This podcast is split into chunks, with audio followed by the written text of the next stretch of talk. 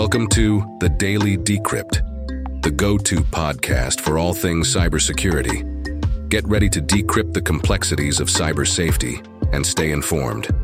Stand at the frontier of cybersecurity news, where every insight is a key to unlocking the mysteries of the digital domain.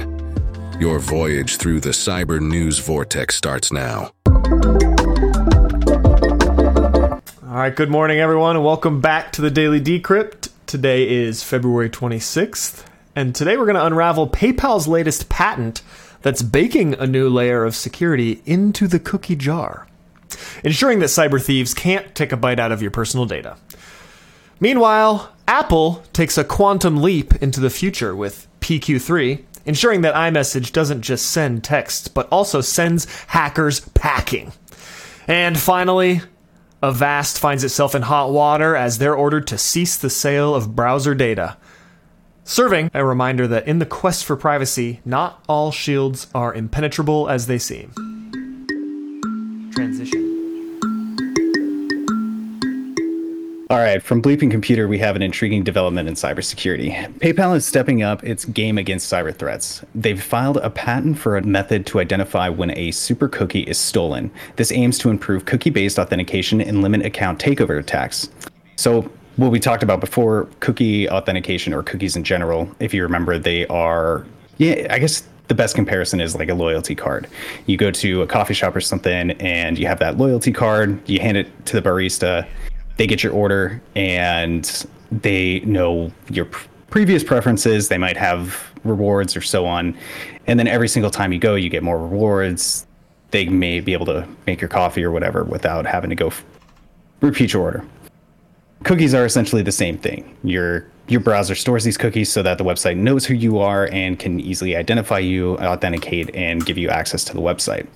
Here's the issue Hackers can steal these cookies that contain authentication tokens to access the accounts without needing valid credentials, even bypassing multi factor authentication. These stolen cookies might include hashed passwords, which also allows attackers to impersonate users. Think of a thief now stealing that loyalty card. They can go to that coffee shop um, would, and essentially imp- impersonate you. They know your coffee orders, and hey, maybe they're going to use your loyalty points. Now, the super cookies that we mentioned earlier, they're a little bit different than standard cookies. They are local shared objects, and they are injected by the internet service provider as your data goes in transit. A lot of cookies are typically stored on your browser. They're kind of baked into that network traffic that's transition transmitting across the wire. And it makes it a little bit more difficult to detect and remove as they're well, they're not stored locally. PayPal's engineers propose a method to calculate a fraud risk score in cookie-based, auth- cookie-based authentication when a user tries to log in. The system assesses the risk by comparing expected cookie values eh, with actual values in the device's storage locations. So, what does this all mean? It's really just about enhancing the security during the login process, and it makes it harder for attackers to steal those cookies. And for this to work, the system sorts cookie storage locations by fraud risk and then compares expected versus actual cookie values to determine if there's a breach. Based on the risk assessment, PayPal's system would manage authentication requests by accepting, rejecting, or triggering additional security checks. The cookies are encrypted for safety against temper- tampering. While this isn't guaranteed technology that will be implemented. It's the initiative by PayPal that highlights the evolving landscape of digital security. It's a proactive step in ensuring that our digital transactions remain secure. And one thing to keep in mind with this is while there are improving methods to enhance the security around authentication, just like everything, we can't assume that it's always going to be safe. A lot of the work that I do involves detecting how cookies get stolen. And it's only a matter of time, even if this does get implemented, other websites will start using it. Attackers are going to have to evolve their techniques and they'll figure out a way around it. So, everything that you are currently doing to kind of maintain your passwords or your authentication, keep it the same. And just know that there are efforts in place to make it more secure, but we still need to be vigilant.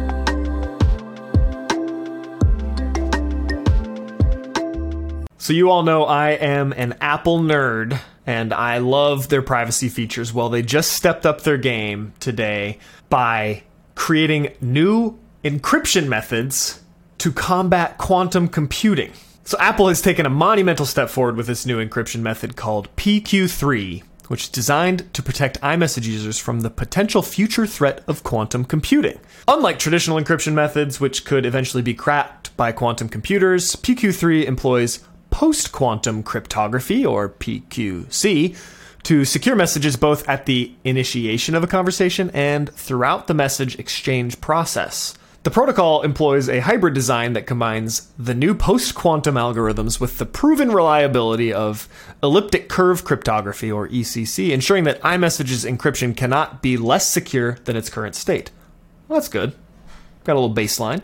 This dual approach means that breaking PQ3's security would require defeating both the new post quantum primitives and the existing classical ECC cryptography, which would be a formidable challenge for any adversary, quantum or otherwise.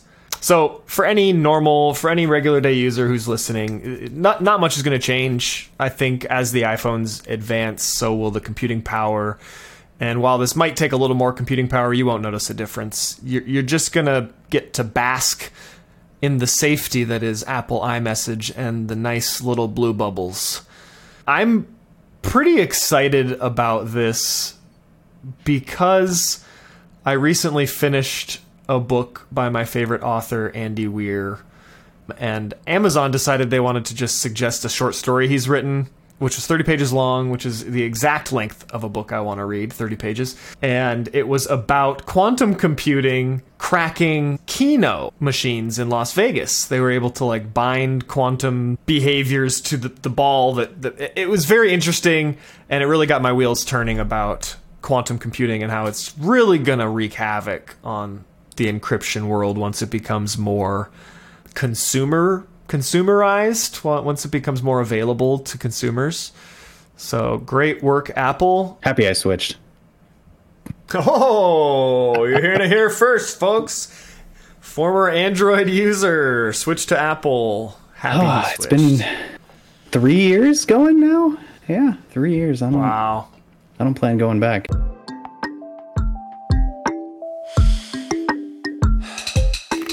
Got another one from Ars Technica. We have Avast, where they are ordered to stop selling browsing data from its browsing privacy apps.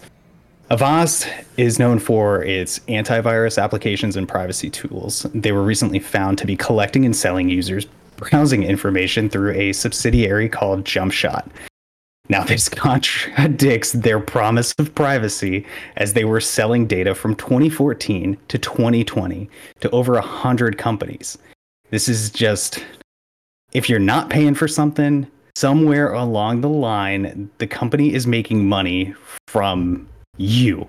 I used to use Avast long, long time ago, kind of way before I switched to primarily using Linux. And I always wondered in the back of my mind, especially like as Facebook and these other social media companies came out, like who we were getting more insight into being the product of these companies, more or less. So as I was using like free antivirus, it was always in the back of my mind. Are they how are they making money off of this? How are they staying afloat? Yeah, they have their premium version, but hmm. The Federal Trade Commission or FTC, has stepped in and ordering Avast to pay 16.5 million and implement a comprehensive privacy program. They must also stop selling browsing data and obtain explicit consent for future data collection. How clear is that consent going to be? Is it going to be just your checkbox for terms and conditions? It'll be very clear about 30 pages oh, into good. the terms and conditions. Yeah. right at the end of your attention span. Yep, the exactly. data Avast sold wasn't just random browsing info. It included detailed insights into online consumer habits, even down to individual user levels. This included data from Google Maps, LinkedIn, YouTube, and more, raising serious privacy concerns. If you used the Avast tools during this period, your data might have been sold. Not a whole lot we can do about that at this time. What are we doing to prevent this? We can see that the FTC is finally taking action on this. And again, just as a regular user, pay attention to those sorts of things. If you're, I mean, I'm even guilty of it today. I still go to app stores and I'll go hunting for an app that fits the need. And as soon as it has like five ninety nine price tag, I'm like, oh, there's got to be a free version. I know better. Mm-hmm.